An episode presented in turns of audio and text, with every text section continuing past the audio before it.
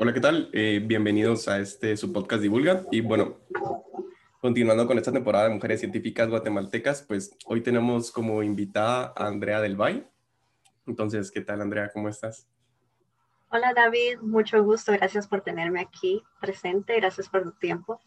No, pues no, gracias a usted por aceptar la invitación. Y bueno, solo para presentarle un poco de su trayectoria, pues bueno, ella es como nuestra primera invitada que estudió su bueno, su ingeniería o licenciatura en, en el exterior. Entonces, básicamente ella se fue desde bastante pequeña a Taiwán, entonces ella sacó su ingeniería en biomedicina, después sacó su doctorado en ingeniería y biomedicina igual, y ahorita está sacando su postdoctorado en ciencias ambientales analíticas.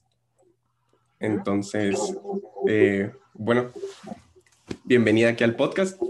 Y, y, yo para comenzar, pues tengo como una, una pequeña duda, porque se fue desde muy joven a Taiwán, lo cual me parece increíble, o sea, todo, todo lo que estuvo expuesta desde que, fueron, desde que fue joven. Entonces, eh, yo, yo, sé que al final de usted nació como la intención de, de emigrar a Taiwán, pero al final nosotros, bueno, todos estamos construidos a base de nuestras, de nuestras experiencias e influencias. Entonces, ¿qué cree usted que fue su principal influencia o qué influyó en usted para quererse ir a Taiwán y animarse a ir a un país, bueno, del otro lado del mundo, por ejemplo? Si fueron sus papás, que también son científicos, por ejemplo, o algo así. No, mis papás no son científicos para nada. Mi papá es abogado, mi mamá es auditora. Ajá. que nada que ver con lo que hago. Sí, sí. Y bueno, en ese punto creo que no, no fue mucho la influencia de mis papás, pero fue más que todo mis maestras del colegio eh, cuando estaba aplicando ya lo que eran las carreras de universidad, eh, mi maestra de biología en ese entonces, las, le decíamos señorita Ana Lucía, ¿verdad? La señorita Ana Lucía me dijo que yo tenía más potencial para ser investigadora, ¿verdad? Y en ese entonces no tenía ni idea que era investigar y hacer eh, experimentos y todo eso. Tenía, participaba en muchos concursos en en el área de científicos, ¿verdad? Hacen las ferias científicas ahí en los colegios. Iba al Don Bosco, que tiene su movimiento juventud, y participamos dos años seguidos, uno con física y otro con biología. Sí, vi que se ganó varios premios. Ajá, ahí en el Don Bosco también. Ahí, ahí, participamos y ganamos premios. También participé en poesía y también gané un premio en eso y hasta modelaje y también ahí anduve metida en todo lo que había. La cosa es que eh, sí, más que todo fue por, por mis maestras que me alentaban, ¿verdad? Eh, a estudiar un poco más sobre ciencia y más que todo fue esa maestra de secundaria que cuando yo, yo tenía 14 años me dijo, mira, Andrea, sí, ¿verdad? Yo estaba tirada como lagarto ahí en, los pasillos del colegio. Mira, Andrea, ¿querés participar en las Olimpiadas de Ciencias? Y yo, ¿qué es eso, verdad? Y sí, mira, participé en biología, tus notas están altas. Y ahí me metió a estudiar tres días y ah, tres días estuvimos estudiando nada más para el examen de, de, ahí de la universidad. Y, y, la cosa es que por estudiar tres días pasé entre las finalistas y yo, wow, está chilera la cosa. Y lo bonito de ese entonces era perderse las clases, ¿verdad? No ir al colegio, sino que andar afuera, ¿verdad? Haciendo amigos. Y me gustó, ¿verdad? Me gustó que por el hecho de tener eh, una base científica, ay, apagué la cámara, eh, una base científica, conocía más que todo chavos, ¿verdad? Que yo estudié en un colegio de mujeres que me iba ah. a, conocer a mis amigos del liceo, ya tenía amigos del Don Bosco, ya tenía amigos de todos lados. Y fue más que todo eso, ¿verdad? Eh, el ambiente social, ¿verdad? Teníamos algo en común que era interés por la ciencia. Y hasta ahorita seguimos siendo amigos, ¿verdad? Con todos esos que nos conocimos en ese entonces. Seguimos, ay, pásame tu Facebook después o Messenger y hasta ahorita nos seguimos hablando. Entonces, esa amistad no se ha perdido. Pero mi interés por la ciencia siguió creciendo más, más que todo por ese pequeño brote que hubo entonces. Y, y pongámosle, ¿por qué Taiwán? O sea, hay tantas oportunidades en todos lados y países más cercanos, incluso México, cosas, porque, porque hasta allá, o sea, vi, que su beca, o sea, su beca está súper bien, pero, pero ¿por qué hasta allá? Em, primero que todo, creo que es solamente cosa, digámosla, del destino, ¿verdad? Porque después de salir de bachillerato me metí a medicina y ay, sí quiero estudiar medicina, pero no para ser doctora, sino que para después irme a investigar. Y en ese entonces estaba yo con el cuestionamiento, quiero o no quiero ser médica, porque teníamos las clases de propedéutica médica y cosas que eran más que todo con el paciente y yo decía, ay, qué hueva, así, ¿verdad? no me gustaba y mm, supuestamente esas eran las clases que tenían que gustarme si yo iba a ser una doctora, me gustaban las clases de física, de química, de biología, pero las que eran más que todo interactuar con el paciente, salud pública, era así como que no mucho, ¿verdad? Y fue en ese cuestionamiento que tenía, ay, quiero o no quiero estudiar eh, eh, para ser médica, que me llegaban el montón así de, de emails de CG Plan, porque me metí así, chute, ¿verdad? Me metí a ver las becas una vez cuando estaba antes, ¿verdad? Ahí viendo que había. Y entonces me llegan así los emails y de repente llegó Taiwán, ¿verdad? Y yo, ay, Taiwán y les dije a mis papás y mi mamá, prueba, así, bueno, voy a probar. Y, y todos esos, esos movimientos que son para aplicar a las becas, yo sola los hice. Me iba al colegio y, ay, necesito cartas de recomendación, eh, que tenía que sacar curso, que, ¿cómo es el TOEFL Michigan, algo así? Y, papá, mira, necesito dinero para esto. Y, ah, bueno, ¿verdad? Acá probá y mm, creo que ni bien salí en esos en el TOEFL porque ni estudié ni me preparé, solamente fui a hacerlo para tener, mire, lo hice, ¿verdad? Algo así, ¿verdad? Y, y así fue, ¿verdad? Y de repente me llamaron y me dijeron, mire, que yo me recuerdo que estaba corriendo porque corro todas las tardes y entonces estaba corriendo y me dijeron, mire que la beca que aplicó y todo eso, y yo, ah, sí, ¿verdad? Y entonces, sí, mire que va a haber una ceremonia, que no sé qué, ah, bueno, ¿verdad? Y yo pensé que era o sea, que había pasado la siguiente fase, que no me la habían dado. O sea, que todavía no era la mera mera, ¿verdad? Y la cosa es que después ya me empezaron a contactar que tiene que aplicar a la Universidad de Chino, que tiene que aplicar a todo eso de la embajada y le vamos a dar dinero y todo muy rápido. y, yo, ¿qué, qué, qué? Fue así y, y entonces ya ya me tocaba venirme, en junio me enteré que me tocaba venirme, tenía dos meses para despedirme de todo, ¿verdad? Así, ay, adiós, me voy a Taiwán, ¿por qué? me salió una beca, ¿verdad? Y, y, así fue, no tenía muy buena la idea de que era Taiwán, solamente sabía que era un país asiático y hablar mandarín, algo así, que eran más avanzados que nosotros, pero así más que todo saber en bastante deep, en saber bastante lleno que era Taiwán, la historia, todo lo que había pasado acá. No. Y me vine así a blanco. Y creo que después que obtuve la beca, preferí quedarme así en blanco, porque mm, no quería hacerme expectativas, más que todo. Quería que lo que yo supiera de Taiwán era porque yo lo había experimentado no quería ver, digamos, así los reviews que a veces uno se pone a ver y, ay, ese país es feo, ese país es peligroso. No, no quería ver nada de eso, así ver y yo misma con mis propias experiencias a ver cómo era Taiwán. Y, por ejemplo, cuando, cuando se va, ¿qué, ¿qué, le dicen sus papás? Porque, o sea, usted tenía 18, que, y que, que le digan así, que, así como me voy cinco años, bueno, seis, y tal vez vuelva, tal vez no, y, y o sea... Sí, fue así. Mi mamá me dijo, mira, probá, ¿verdad? Probá si te gusta. Eh, fuimos, yo en ese entonces acababa de cumplir 18 años, ¿verdad? Entonces me llevaron así a país. No, no sé si ahorita todavía sigue país, pero ahí super país o hiper país, no sé qué era lo que había. y la cosa es que me dijo, mira, eh, vamos a comprar las cosas que necesitas para tres meses. Y entonces vamos a comprar y ya sabes cuánto tenés que ahorrar cada mes para comprarte las cosas cada tres meses, ¿verdad? Entonces ya me acompañó mi mamá y compramos así comida para como tres meses para que yo tuviera así idea de un presupuesto, ¿verdad?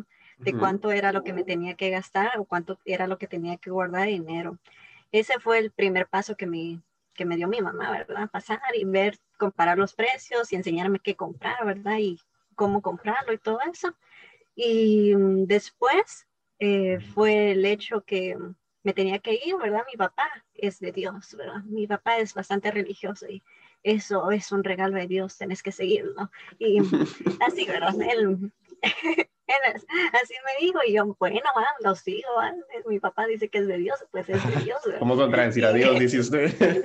sí, pues seguirlo. Y mi mamá también, ¿verdad? Más que todo, a eso se apegaron ellos, eh, que era un mensaje de Dios, ¿verdad? Que, que, iba a estar salva y sana y todo eso, y la verdad no me dio miedo. No tenía, no sabía mandarín, no sabía bastante inglés, digamos. Y, y se, me sentía calmada, que sentía que, bueno, ¿verdad? es una oportunidad, probar tres meses, si no me gusta, pues me regreso, ¿verdad? No hay nadie que me esté absteniendo, ¿verdad? Quedarme a Taiwán, te tenés que quedar, ¿verdad? Pero cuando llegué, tres meses pasaron súper rápido. Y ya cuando sentí, ya estaban llegando los cuatro meses y ya, ya no tenía el shampoo de tres meses que tenía que, que ya tenía que comprar otro nuevo. Y y así me quedé hasta 11 años, ¿verdad? 11, 12. Pero, y pongámosle algo no muy común, porque regularmente cuando pues uno ya se va a hacer maestrías o doctorados, pues ya todo es en inglés, pero me imagino que acá por ser la ingeniería, pues no habían como ingenierías en, en inglés. Entonces tuvo que aprender mandarín, o, o sea, el primer año literalmente fue solo de, de aprender mandarín. Eh, sí, el primer año fue solo aprender mandarín, pero el mandarín que nos enseñaban era bastante básico. Era así como que, hola, me llamo Andrea, estoy muy feliz, soy de Guatemala. Así, eh, no tenía todos los conceptos científicos que uno se tiene que aprender para poder tener una carrera de ingeniería. Y mm, había unos que cuando vine ya se habían metido en la carrera que creo que fueron uno de los primeros, unos de los primeros que se metieron a estudiar la carrera en chino, mandarín. Entonces, es Ronnie y el otro, ¿cómo es que se llamaba? Ay, ay, Dios. Va, bueno, se me olvidó el nombre del otro. Va, la cosa es que Ronnie, digamos, Ronnie me dijo, mira, Celeste, no tengas pena, vos ahí échale ganas eh, con el chino y después venís a, a, lo que es la universidad, te va a costar un montón, pero se puede, ¿verdad? Y aquel estaba en su primer año también llevándose la de la gran diabla, ¿verdad? Pero se puede, solamente estudia así, ¿verdad? Y yo dije, bueno, entonces si ellos pueden, yo también puedo. Y sí le eché ganas bastante al primer año de mandarín, pero cuando llegué sí no entendía absolutamente nada. Eh, las carreras que estaban en inglés en ese entonces eran las carreras más internacionales, como negocios internacionales, ¿verdad? Eso, o administración de empresas, eh, todas esas que, que, pueden ir así más internacionalmente, que los taiwaneses pueden estudiar y que de un solo se pueden tirar después a la maestría en Estados Unidos, digamos, en, en inglés, eso sí estaban en inglés, pero carreras científicas no habían en ese entonces. Y, y yo sí quería estudiar lo mío, ¿verdad? No me quería cambiar, digamos, que ya estaba acá y después, ay, terminé estudiando relaciones internacionales, ¿verdad? Y cosa que nada que ver con, con mi sueño, ¿verdad? Si me venía a Taiwán para estudiar eh, algo, sería algo que yo realmente quería, ¿verdad? Entonces, sí, sí le eché ganas, ¿verdad? A lo que era el chino mandarín y después de un año no fue suficiente, no le entendía absolutamente nada a las clases, eh, me ponía a revisar los, los libros, me ponía con el vocabulario, en ese entonces creo que todavía no tenía un iPhone yo, tenía, ni internet tenía todavía mi teléfono, era de esos, pues, eh, como frijolitos, pero más avanzados, ¿verdad? Y, pero sí me compré mi, mi diccionario chino-inglés, así, y ahí buscando ¿verdad? las palabras. También me compré una enciclopedia toda en chino, el primer año de chino, de esas que vienen, en, digamos, como en, en la prensa, ¿verdad? Así semanales, pues, era una enciclopedia del cuerpo humano. Yo, bueno, me voy a poner, ¿verdad? Leerla, aunque sea una cada semana, ¿verdad? Y ahí a resaltar las palabras que no entendía.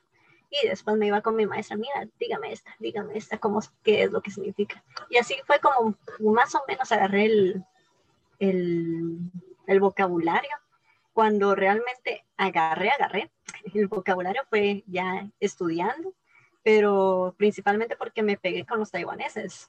me, me pegué como chicle. Ahí a donde iban, yo me iba así de chute, ¿verdad? que vamos a tal lado y ahí iba yo metida. No sabía ni qué estaban hablando ni nada, pero ahí estaba yo.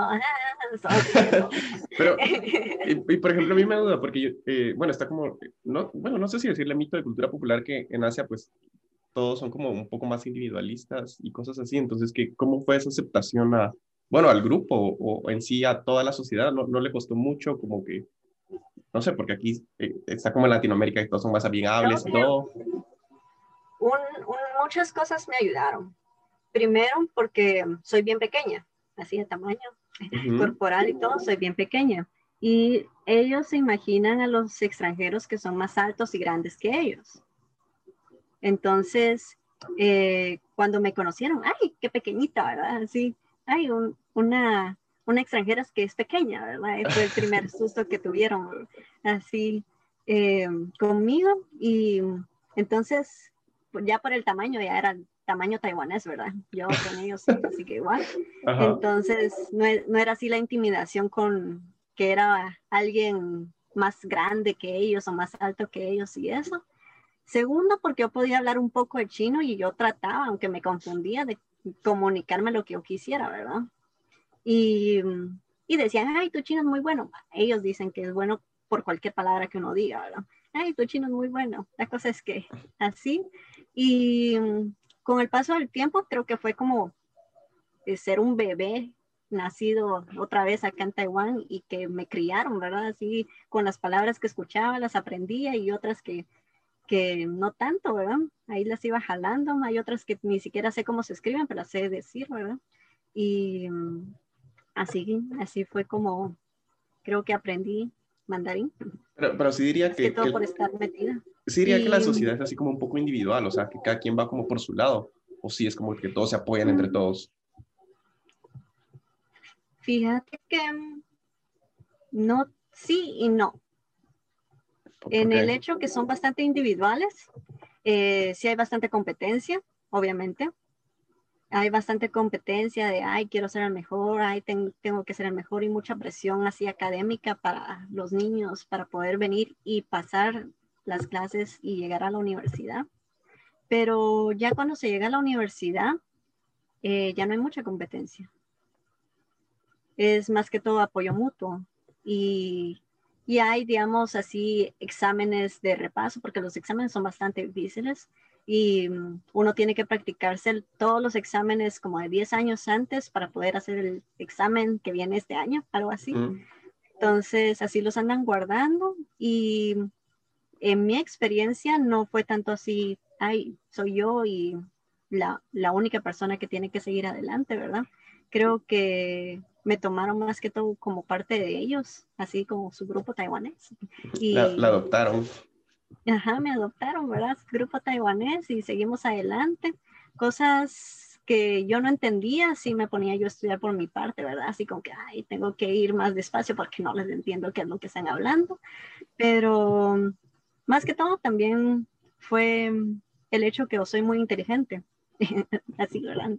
Diciendo bien modesta, ¿no? Pero sí, sí soy inteligente en el hecho que capto los conceptos bastante rápido y al inicio, ¿verdad? En los exámenes de laboratorio nos pedían hacer grupos y al inicio era, ay, no, la, Taiwan, la, la taiwanesa, la, la extranjera, ¿verdad? Y, ay, no, se querían juntar conmigo. Eh. Y andate con los peores, ¿verdad? Con los, con los peores del grupo, ahí trabajando y viviendo, ¿verdad? Pero después, cuando se dieron cuenta que, que mis notas me iban bastante bien, que en las exposiciones me iba bastante bien, yo ya era un, como un asset, ¿verdad? Estar con aquella es, significa que mi nota va a subir bastante, o que ya no tengo que trabajar tanto, ¿verdad? Entonces, así fue. En un en un tiempo, ¿verdad? Ya en los últimos años se peleaban por estar trabajando conmigo, ¿verdad? Porque la forma que exponíamos, que trabajábamos y todo eso ya era un A+, ¿verdad? Ya era la nota completa. Le daba como un plus al grupo y todo. Ajá. Y, y pongámosle, bueno, cuando termina su, su, ingeniería, pues tiene como una diversidad enorme de, de posibilidades, la verdad. Entonces, eh, bueno, casi que todos sus artículos después, bueno, todos de hecho se centran como en nanopartículas. Entonces, ¿por qué, por qué nanopartículas? ¿Por qué de todo lo que podía hacer aún en ciencia, el campo era enorme, ¿por qué nanopartículas? Ay, eso viene que al hecho que eh, yo no probé química, no probé química 1 y la tuve que sacar así de retrasada, no sé si se dice retrasada o algo así, que la tuve que repetir, ¿verdad? La cosa es que la tuve que repetir y me fui a repetirla, ¿verdad? Y ya repetirlo era con otro maestro. Este maestro era experto en nanopartículas. Y como dio la clase de química, así como lo que él explicaba de nanopartículas y hasta me llevó al laboratorio de nanopartículas y yo, ah, fue así como que, qué chilero, quiero hacer eso, ¿verdad? Entonces fue también, ¿verdad? No, mi papá diría, eh, hecho por Dios, ¿verdad? Perdiste la clase, que vas a ver lo de nanopartículas y después seguís trabajando con eso el resto de tu vida. Pero así fue, ¿verdad? La cosa es que fue ese maestro que era nuevo y sí estaba bastante centrado en lo que eran las nanopartículas y todo lo demás. Cuando le explicó cómo es que se hacían las nanopartículas, las propiedades que éstas tenían, cómo se podían utilizar en lo que era la medicina, yo así como que, ay, el futuro, ¿verdad? Ahí está metido y así fue. Y bueno, y, si quieren, bueno, ya, ya centrémonos un poco más técnico, entonces, eh, bueno, no sé, es, es, bien chistoso porque a veces cuando uno dice como nanopartículas eh, y, y, ponen a veces en las descripciones como nanorobots, o sea, no sé, a mí me ha pasado igual, de, uno se imagina así como algo súper, o sea, como literalmente robots pequeños, pero al final yo siento que la ciencia es como más simple de lo que la gente cree, entonces es como, es como más fácil que todos lo entiendan, entonces eh, no sé si pudiera como dar como un concepto así súper básico de, de que es una nanopartícula, al final son esferas y cosas así, entonces no es como tan complicado como la gente se imagina. Al final sí se complica mucho, pero el principio básico siento que es como bastante simple. Y pongámosle, eh, usted ahorita lo está enfocando bastante como a tratamientos farmacológicos, lo cual está como muy cool, pero pongámosle, ¿qué, qué ventaja tiene una nanopartícula sobre, por ejemplo, anticuerpos monoclonales o sobre porque sí hay una ventaja sustancial sobre las terapias de cáncer tradicionales, en lo que usted está enfocando, pero por ejemplo, ¿por qué nanopartículas, que es una igual, una tecnología nueva, a, por ejemplo, anticuerpos monoclonales? ¿Cuál sería como la ventaja que tiene una nanopartícula? Ok, una de las ventajas que tienen las nanopartículas o lo que es la nanotecnología es que cuando los elementos en sí se hacen muy pequeños, a escalas muy pequeñas, las propiedades de estos cambian. Esto quiere decir que algo que no emitía calor va a emitir calor. O puede ser algo que antes era bastante frágil, va a ser súper fuerte. Entonces, con esto podemos jugar. Más que todo es jugar, ¿verdad? Tratar ver cosas diferentes. Por ejemplo, está el grafeno. El grafeno es por lo que utilizamos para hacer el lápiz, ¿verdad? Es carbón.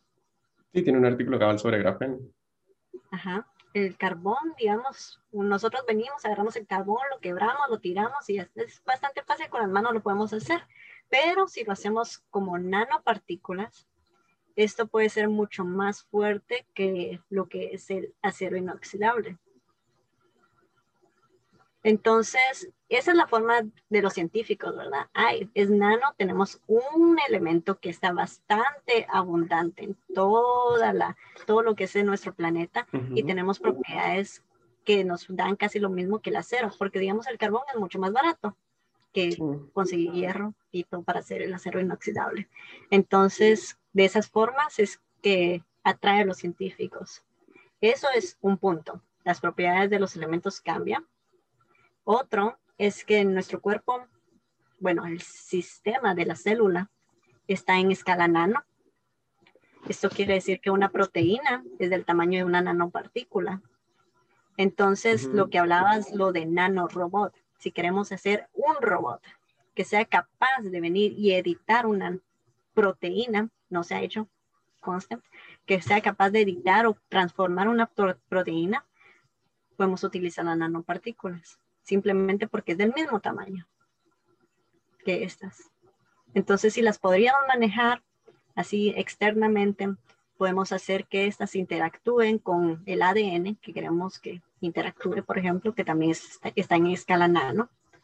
Y de esa forma podemos venir y hacer muchas cosas. Se ha hecho, por ejemplo, que los tejidos vengan y se reparan o se reparen mucho más rápido por medio de la nanotecnología. Podemos hacer, digamos, también que eh, la piel eh, no tenga infecciones de bacterias por medio de nanopartículas, porque estas nanopartículas son tomadas por las bacterias y las bacterias explotan al, ser tomadas. Entonces, esa es la forma, la forma de venir y como que cambiar eh, a nivel molecular o interactuar a nivel molecular sería una nanopartícula. Ok, y bueno, sí, la, la verdad que es súper claro, pero entonces, pongámosle, ya cuando uno ve sus artículos, es como, pues es bien bonito porque se ve como, como usted ha ido como evolucionando, porque como el primer artículo es sobre síntesis de nanoestructuras, ya después el otro es de aptámeros, que está muy cool porque e, ese, ese, o sea, ese artículo, bueno, no es un artículo, es como un capítulo de un libro de Springerling que, que eso está muy cool, no sé, ser como parte de, de la autora de, de un capítulo de esa editorial. Y después ya, eh, no sé, yo cuando los estaba viendo, pues vi como una, una diferencia muy clara, porque uno puede ver como la síntesis, que hay muchos artículos de síntesis, pero también tiene aplicaciones in vivo en ratones. Y eso, o sea, eleva como la complejidad un montón, siento yo. Entonces, eh, yo tengo duda, ¿cómo fue esa experiencia de, de, llegar y empezar a trabajar con ratones? O sea, no sé si usted ya había tenido como, si ya lo había visto como en la, en la ingeniería o hasta el doctorado, fue como la primera experiencia con ratones. Em, mi experiencia con los ratones empieza con la ingeniería, porque yo empecé a hacer experimentos en el segundo año de ingeniería. Ah. Y el primer paso es con cultivar las células. Y yo dije, yo quiero aprender de la mejor. Y entonces me fui a otro departamento ahí a hacer una internship con una maestra que, que se graduó del MIT, creo. Ay, lo siento. Em, y la cosa es que yo quería aprender de ella cómo era que se cultivaban las células y cómo se hacían todo eso biológico. Ya después dije, ay, acá un doctorado, ¿cuánto es? ¿Cuánto tiempo es? de 10 años para arriba. Ay, Dios mío. Dios mío, nunca voy a salir de acá. No, mejor me voy a, mi, departamento. Y ahí regresé, ¿verdad? Ya había aprendido cómo se había hecho todo lo de las células y todo lo demás. Entonces, em, me tomaron, ¿verdad? Dijeron, ay, esto es bien pilada, aprende todo lo que se le enseña. Y em, ahí empecé con lo que eran las lo que eran las nanopartículas oro y a tratarlas con las células. Ya después empezó uno de los profesores de los primeros artículos científicos con, con ratones.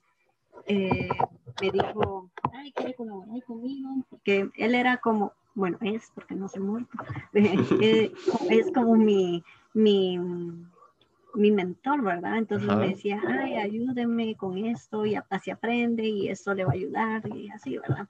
La cosa es que aprendí a trabajar con los ratones, trabajamos con unos ratones que son utilizados para el estudio del cáncer de próstata humano.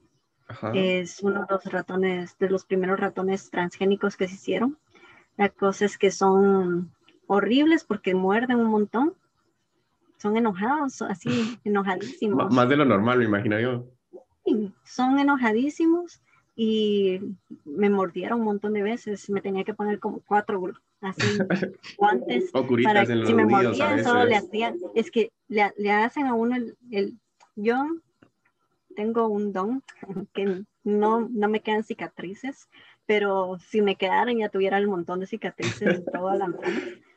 Pero la cosa es que así, ¿verdad? Así empecé con los ratones y esos me asustaron bastante.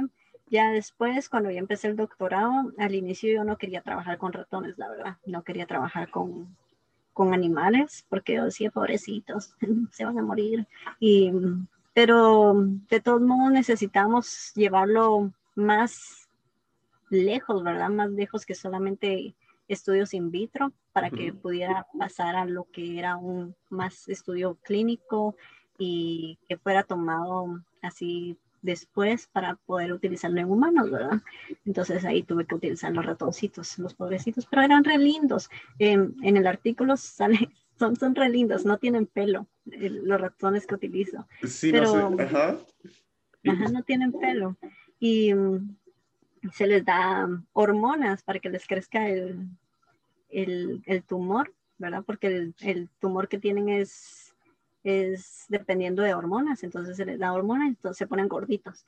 Y la cosa es que ahí con los ratoncitos y ya después ya, ya se tiene que sacrificar, ¿verdad? Porque tampoco los va a tener uno ahí sufriendo tanto tiempo.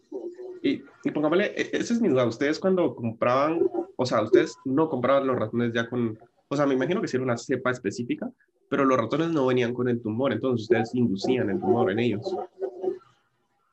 Hay diferentes clases de ratones. Hay unos ratones, por ejemplo, los que te dije de próstata y cáncer, esos son ya genéticamente, ¿verdad?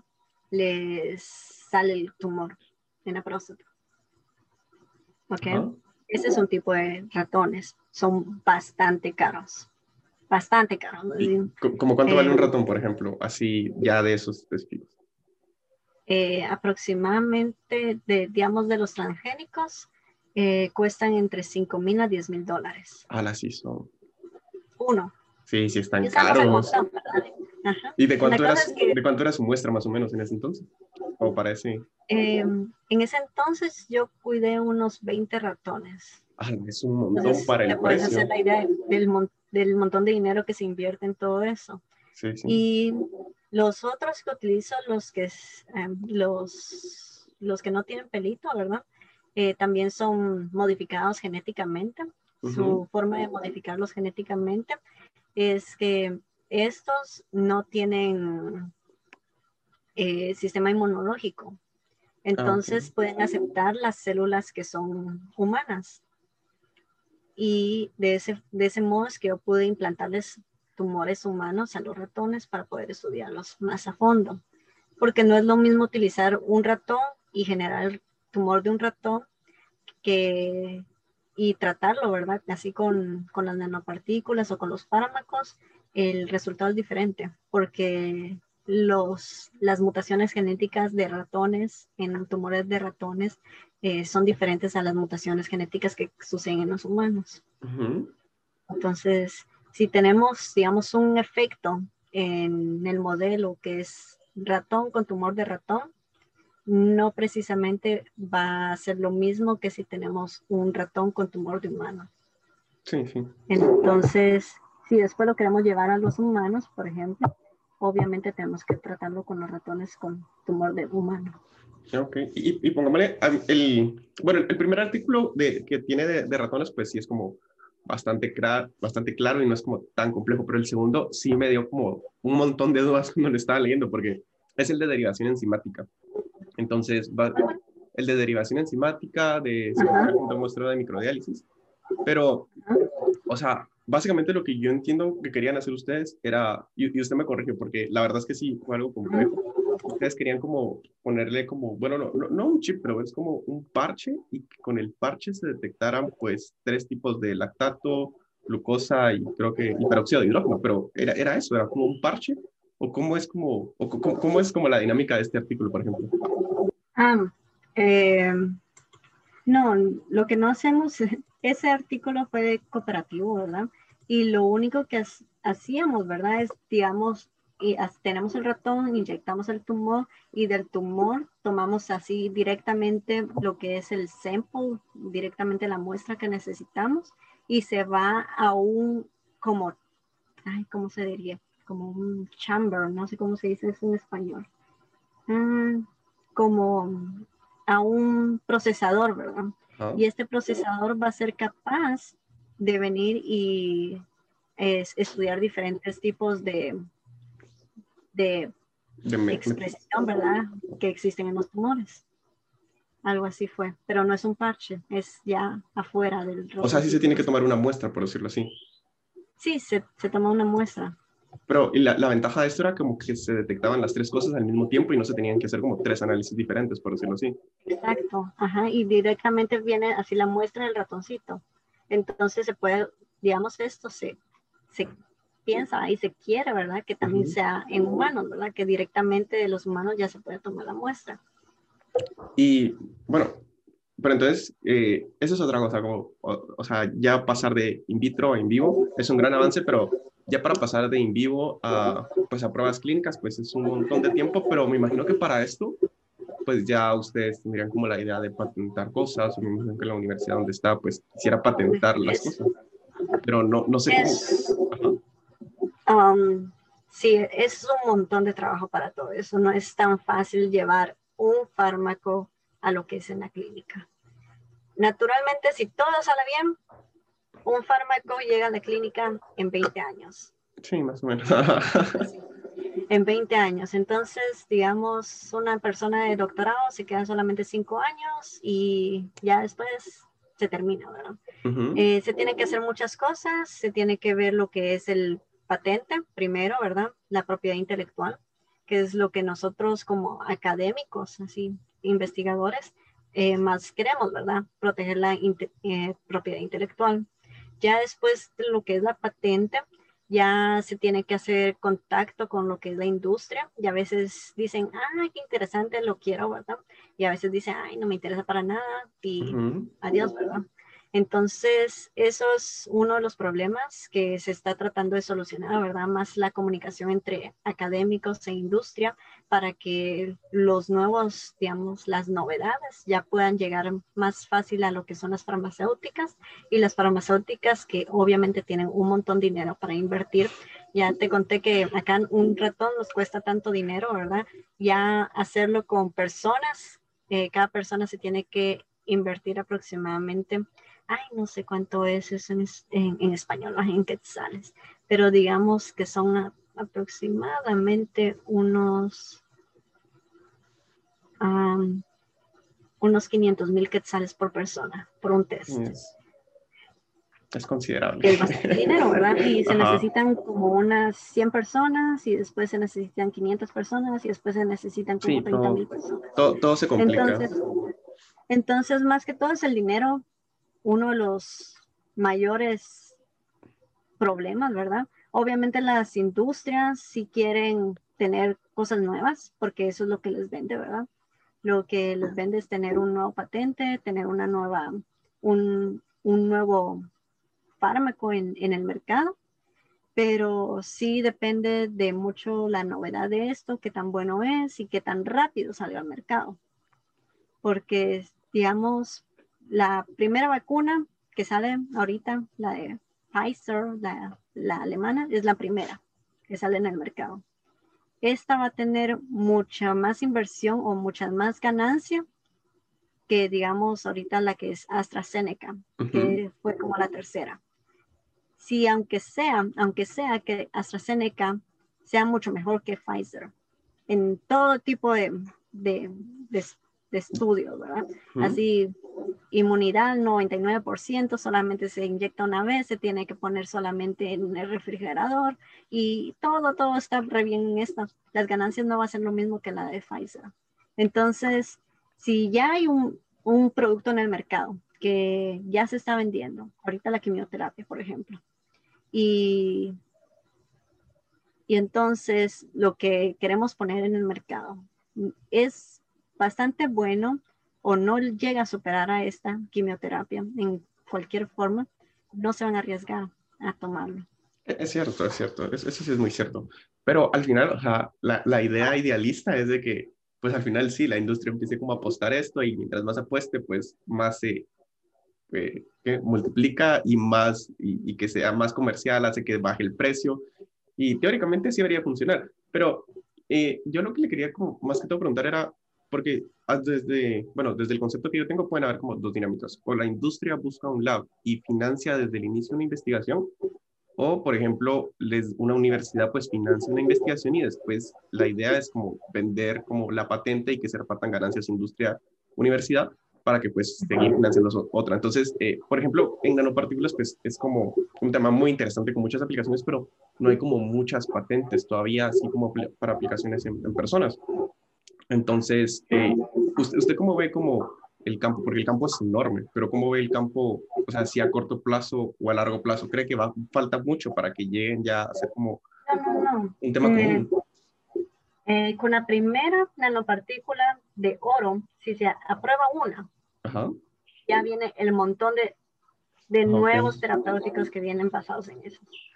por ejemplo, ahorita tenemos lo que es aprobada una nanopartícula que es para el tratamiento, no es tratamiento, se utiliza para el MRI, eh, la resonancia magnética, que es basada en hierro. Es la única, la una de las primeras que se han aprobado así, nanopartículas. Entonces, con esta que ya se aprobó, ya se hicieron investigaciones en base a lo que eran las nanopartículas de hierro y todo tipo de nuevo farmacéutico que sea basado en hierro va a tener mucho más fácil el camino para poder llegar a lo que es, a, lo que es la clínica. Entonces es solamente una que abra así la puerta y, ahí ya van todas. Y, por el momento, si hay unas, bueno, recientemente no he, no he, visto cuáles han pasado, pero sí hay unas que ya terminaron la fase 2, la, la fase clínica número 2, ¿verdad? Y esta es una nanopartícula de oro que tiene eh, cobertura de silicón y que se eh, usa para tratar lo que es el cáncer del, ay, ¿cómo se dice? Del hígado. Entonces, esta es una de las primeras que ya ha sido utilizada en lo que es la fase 2, falta la fase 3. Y con esto que se apruebe, ya las otras nanopartículas en base de oro va a ser mucho más fácil que lleguen al mercado. Y bueno, y pongámosle, bueno, ya hablando como netamente de, nanopartículas, pues es, es, muy interesante y la verdad, cómo se sintetizan es como bien complejo porque yo la verdad solo de nanopartículas he oído como un par de conferencias y ahí lo que he leído, pero sí es como toda la síntesis, hay un montón de tipos de síntesis y todo, pero a lo que quiero llegar es de que, por ejemplo, ustedes lo que están haciendo, igual me corrige si, si, me, si me equivoco, es de que ustedes, eh, bueno, en uno de los artículos era que ustedes buscan como una activación eh, ya dentro del cuerpo para que tenga un efecto más local en, el tumor. Pero entonces, eh, lo que me ha dado es, bueno, ok, llega la nanopartícula, se activa con luz, uy, ¿qué era? Era luz infrarroja, creo que era, ¿no? Infrarrojo alto, creo. NIR. Ajá. Entonces, bueno, se activa, causa el daño oxidativo, pero después, ¿cómo, qué, qué pasa? O sea, la, ¿sigue haciendo daño o cómo, cuál, cuál es el tiempo de vida de una nanopartícula, por ejemplo? ¿O cómo se desactiva después? Eh, si se pueden ver en mis artículos, yo, artículos, artículos, em, los hago en base de lo que es nanostars, de estrellas nanométricas. Y una de las ventajas de estas estrellas nanométricas es que al momento de irradiarlos, se destruyen. Ah, ok. Y esto es bueno en el hecho que se destruyen en cosas, en pedacitos más pequeños y de esa forma puede ser excretado con el cuerpo, por el cuerpo. Uno de los problemas que siempre dicen, ¿verdad? Con las nanopartículas de oro es que y se quedan en el cuerpo. Y ahí va, la persona va a pasar con oro en toda su vida después del tratamiento.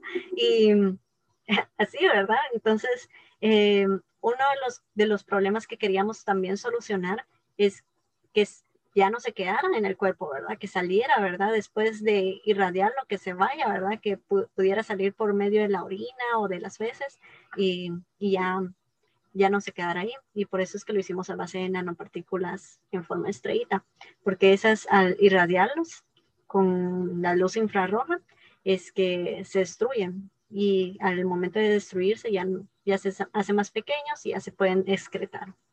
Y pongámosle, bueno, y si pudiera dar como una explicación de, de cómo es esa, esa formación de, como núcleos de estrella para hacer una nanopartícula, porque no sé, uno cuando se lo imagina, pues es como un poco imaginárselo, pero al final todo se hace tan pequeño que no es como visible, o sea, al final el proceso de síntesis no es visual, entonces, ¿cómo, es ese proceso, por ejemplo? Ah, es, bien bonito. Bueno, en, en, las nanopartículas de oro, la forma que utilizamos para sintetizarlas es por medio del, um, sería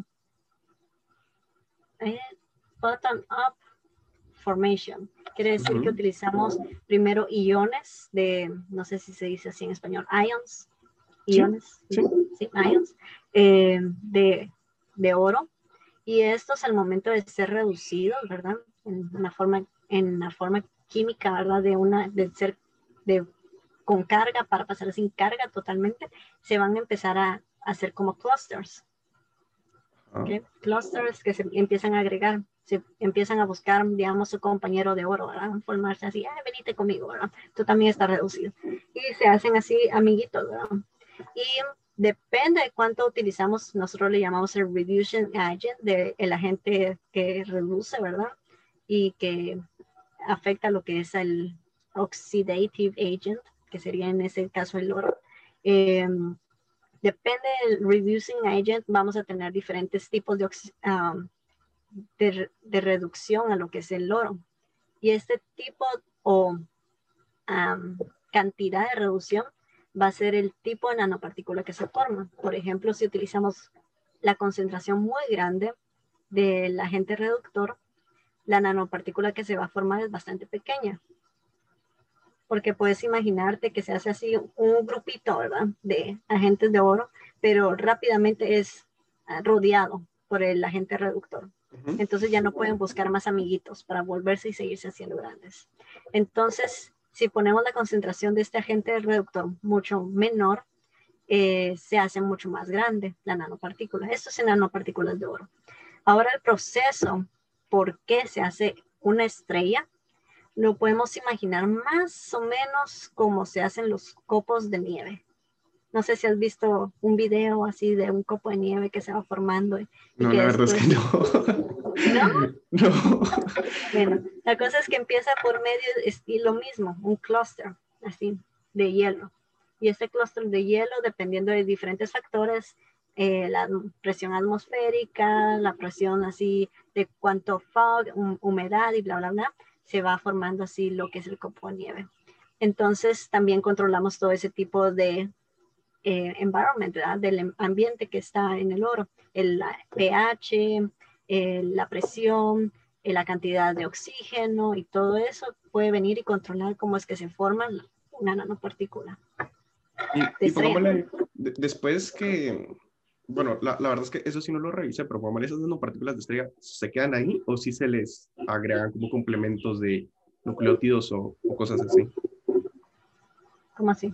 Si se les, por, ejemplo, eh, por ejemplo, lo de aptámeros, de que algunas, eh, los aptámeros al final, pues sirven para la, que se juntan con las nanopartículas para que sean más identificables a, ciertas células o a su diario objetivo. Entonces, ¿cómo, es esta unión entre como los complementos de la nanopartícula que sirven como, bueno, sí, al final no sé si está bien dicho como complementos. Ok. Em, los aptámeros los añadimos a lo que era la nanopartícula de oro por el simple hecho que estas pueden reconocer las células cancerígenas. En ese estudio estábamos llevando quimioterapia, entonces la, obviamente la quimioterapia va a todo el cuerpo y eh, intoxica todo el cuerpo, pero con, por medio del aptámero podemos hacerlo como mucho más selectiva, solamente que se vaya a las células cancerígenas y que sean solamente tomadas por estas. Ya, ya una vez que hacen tomadas por estas, ponemos la luz infrarroja y que se exploten, no, no exploten, que, que se calienten. Entonces, la química que va atrás de esto, de cómo hacer el aptámero y la nanopartícula de oro, es que el ADN lo podemos modificar, podemos agregarles así al final, ¿verdad? De la secuencia diferentes tipos de moléculas. Y una de las moléculas o uno de los, eh, de los elementos que normalmente la utilizamos para seguirlo modificando, ¿verdad? Es el tile. No sé cómo se dice, tiol, no sé cómo se dice en español, lo voy a buscar en Google Translate. Tile, ¿cómo se dice eso en español? Eh, bueno, la cosa es que es, es es que a veces me pasa así. No, sí, pero sí no sé qué, qué, qué, qué será. Qué será. sí se dice tío, tío, tío. Ajá. Bueno, eh, la cosa es que está el tiol, ¿verdad? Que está hecho de sulfuro. Y este sulfuro es como que un amante del oro, ¿verdad? Le encanta ah, ir y conectarse con el oro. Así naturalmente viene y se conecta. Bueno, no, ni tan natural porque cuesta un montón, pero de todos modos, digamos que viene y, viene y se conecta con el oro después de muchas eh, cosas químicas que le tenemos que hacer para tratar ese tile, eh, el grupo tile que tenemos. Entonces, así es. Normalmente, así es como conectamos el ADN a las nanopartículas de oro. Como con, un puente de, algo muy afín. Sí, y ahorita en lo que es en la ciencia, esto no es nuevo, eso es, ah, eso hace 10 años lo descubrieron, pero, pero sí es química que se está haciendo ahorita, ¿verdad? Y es una de las importancias, de las, de las importancias, de, lo importante que es mantenerse eh, constantemente leyendo en lo que es la literatura, porque cambia la, lo que es la ciencia nanotecnología, lo que es nuevo, lo que viene, eh, cambia año con año. Y yo me recuerdo que cuando yo estaba en mis internships, en los primeros años de practicante, yo bien emocionada con con un artículo que encontré y la maestra me dice, ay, pero ese artículo fue hace cinco años, ya es obsoleto. Sí, eso, es bien frustrante. Y ya es obsoleto. Y entonces yo así, ah, yo feliz porque lo había entendido. Pero es, es, lo mismo, ¿verdad? Ahorita lo que yo ahorita estoy publicando, no puedo venir y publicar algo de los artículos que ya leí hace 10 años. Y lo mismo pasa con los libros de texto, tienen que estar así pasando cada año, ¿verdad? En lo que es Japón, ahí tiene un mecanismo increíble. El mismo gobierno tiene su mecanismo traductor a japonés. Entonces todos los libros sale la última edición y al ratito ya lo están traduciendo todo a japonés para que todos puedan entenderlo así al mismo tiempo. No es lo mismo con los, ah, con los libros de español que tardan como cinco años. Entonces, lo que nos está llevando ahorita información de ciencia ya es obsoleta, ¿verdad? Ya, ya es como mi maestra, ah, esos cinco años, ¿verdad? Ya, ya no lo mira, ¿verdad? Porque ya lo que estamos estudiando y aprendiendo ya es otra cosa, ¿verdad? Y así es, ¿verdad? Entonces, el inglés es primordial porque eh, como países latinoamericanos y también hispanohablantes no tenemos tanta efectividad como el gobierno japonés para venir y traducir todos los libros que existen en inglés al ratito al español. Y, y sí, ¿verdad? Todo eso. Y, y pongámosle ahorita, eh, bueno, por, lo que leí que había puesto, bueno, que, que, le habían hecho en otros artículos, pues usted tiene eh, como plan futuro, pues había puesto que tenía como eh, formar una empresa de investigación acá en Centroamérica, pero ¿cómo, cómo es eso? ¿O, ¿O qué es lo que usted quiere para el futuro, por ejemplo? Eh, quiero muchas cosas, quiero muchas cosas, pero una de las cosas que quiero es hacer mi empresa. Hacer una empresa no es, no es difícil, ¿verdad? Es simplemente venir y registrarla y ya puedo decir, ay, ya hice mi empresa, yo soy emprendedora. Pero sí quiero hacer algo que, que funcione. Obviamente, no hacer un startup y que a los bueno, como es a los cinco años, la mayoría, el 95% de los startups ya están caduciendo, ya están muriéndose. Entonces, no quiero hacer ese tipo de empresa que empieza y, ay, qué bonito, y miren qué chilero, soy CEO de este startup y al ratito, ay, ya no funcionó, ¿verdad? Quiero hacer algo que trascienda. Entonces, por eso es que me estoy tardando tanto, ¿verdad? Porque hacer una empresa, decir, ay, conseguir, conseguir inversionistas, ya lo pude haber hecho, ¿cuánto? Hace dos años, ¿verdad? Cuando salieron las noticias y todo lo demás. Y mm, obviamente eh, quiero hacer algo que trascienda, quiero hacer una empresa, obviamente, algo de investigación, que se empiece investigación en Centroamérica, más a nivel internacional, ¿verdad? No simplemente eh, una investigación hecha a base de encuestas y a ver qué pasa, ¿verdad? Eh, sí, sí quiero que se haga, que, que, Guatemala llegue a un nivel más académicamente competente con lo que es el resto del mundo, ¿verdad? Y no solamente Guatemala, creo que Centroamérica se puede unir en todo ese, ese esfuerzo, ¿verdad? Incluyendo también México. Y, hay, hay, muchas ventajas, siento, la familiaridad que tenemos entre todos los todos los latinoamericanos, la forma de cultura, el, trabajo en equipo quizás puede ser mucho mejor, ¿verdad? Que en, existen otros lados, ¿verdad? Y sacarle provecho a eso, ¿verdad? Y sacarle provecho porque no pienso que no hay personas inteligentes en Guatemala, pienso que hay muchas personas inteligentes en Guatemala y que pueden dar mucho más, ¿verdad? eh, de sí mismas y hacer investigación que realmente transcienda y que se quede, ¿verdad? Y que en ese entonces sí pueda venir y llegar a la sociedad. Que no se quede como ahorita nos estamos quedando de, ay, bueno, hacemos investigación, ponemos la publicación y ahí nos quedamos. Quiero que sí haga una investigación un, y que pueda llegar a la sociedad. Un impacto social considerable, por decirlo así. Sí. Sí, no, pero... Entonces, por eso, por eso es que me estoy tardando tanto, porque sí la estoy craneando, ¿verdad? ¿Cómo se tiene que hacer, ¿verdad? Yo siento que está súper joven, la verdad, o sea, ya, ya tiene su, bueno, ya está terminando su primer postdoctorado y tiene 31, ¿no? Si no estoy mal. No, no. 29 años. Ah, 29, B, perdón. o sea, es que está súper joven, la verdad, o sea, 29, pues mucha gente, no, no, bueno, no sé, pero 29 es una muy buena edad para ya tener un postdoctorado, ya, no sé, yo creo que va súper bien. Pero, por ejemplo, cuando, cuando yo estaba viendo su perfil de LinkedIn, eh, pues tiene, ah, tiene, no sé, tiene una muy buena introducción, muy inspiradora, podría decir yo.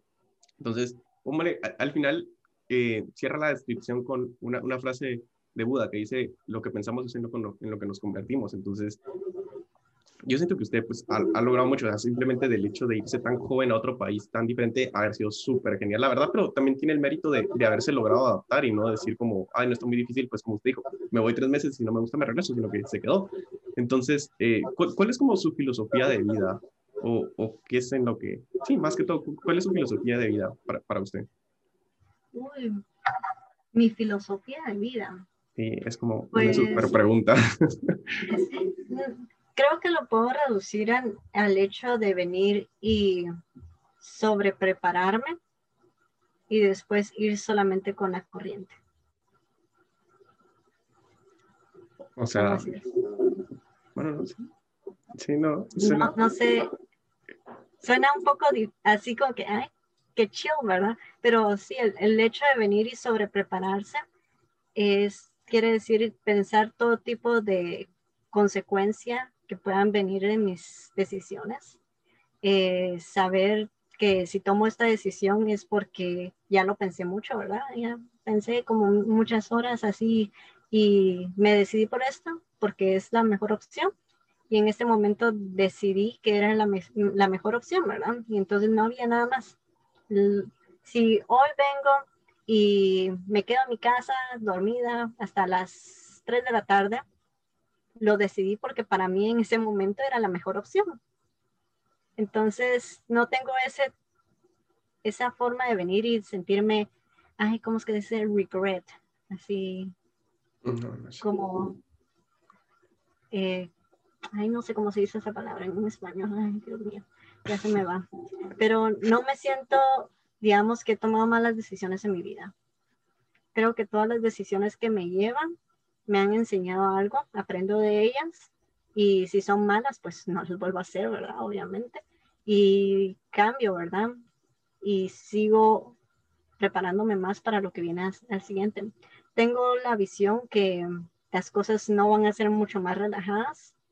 No, no tengo la visión así de, ay, me terminé el doctorado y después chill, ¿verdad? Y ya, ya nada más me la paso en mi casa y van a venir y yo ver los trabajos.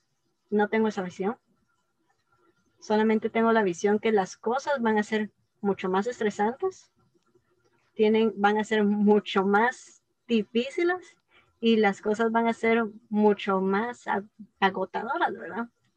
Entonces, agregándole, ahorita estoy joven, ¿verdad? Es decir, 29 años, pero estoy soltera, no estoy casada y me la paso y hago lo que hago acá en mi casa, lo hago por mi mismo gusto y gana, ¿verdad?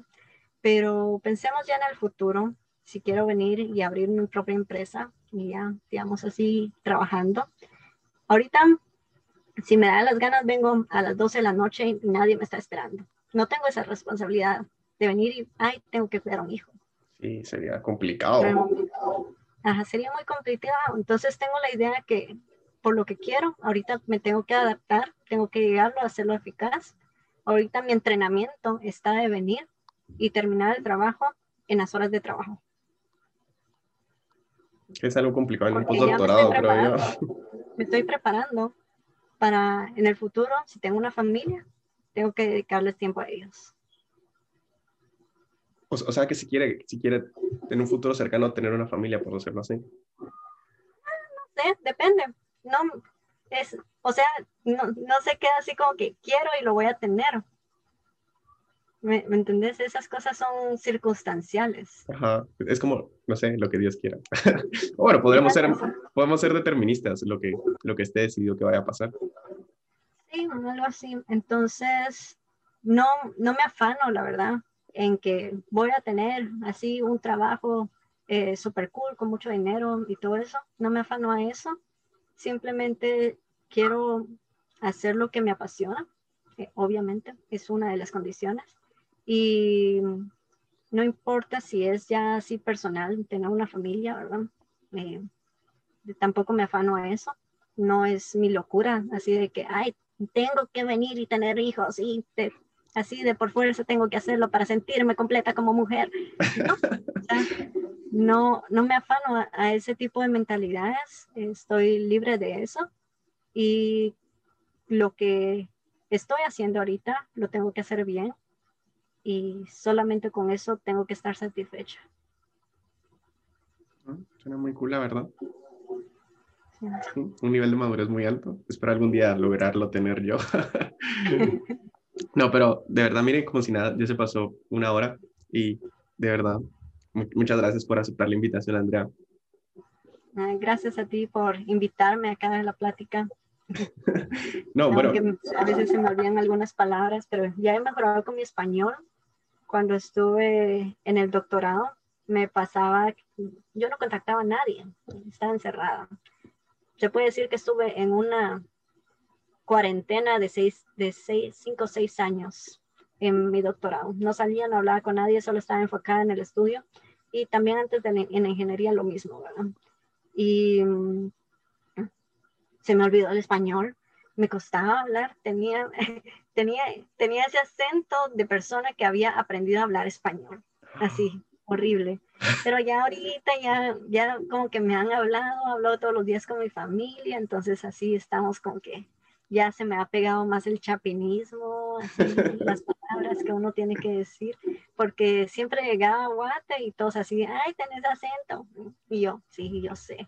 Y, ay, te cuesta hablar. Y yo, ay, sí, lo sé, ¿verdad? Pero ya vamos, ya vamos ahí con eso. No, está bien. Y bueno, bueno, y muchas gracias para los que nos están escuchando. Y bueno, nos vemos la próxima semana. Un abrazo. Mucho gusto. Adiós. y bueno, e, eso, eso sería el podcast, Andrea.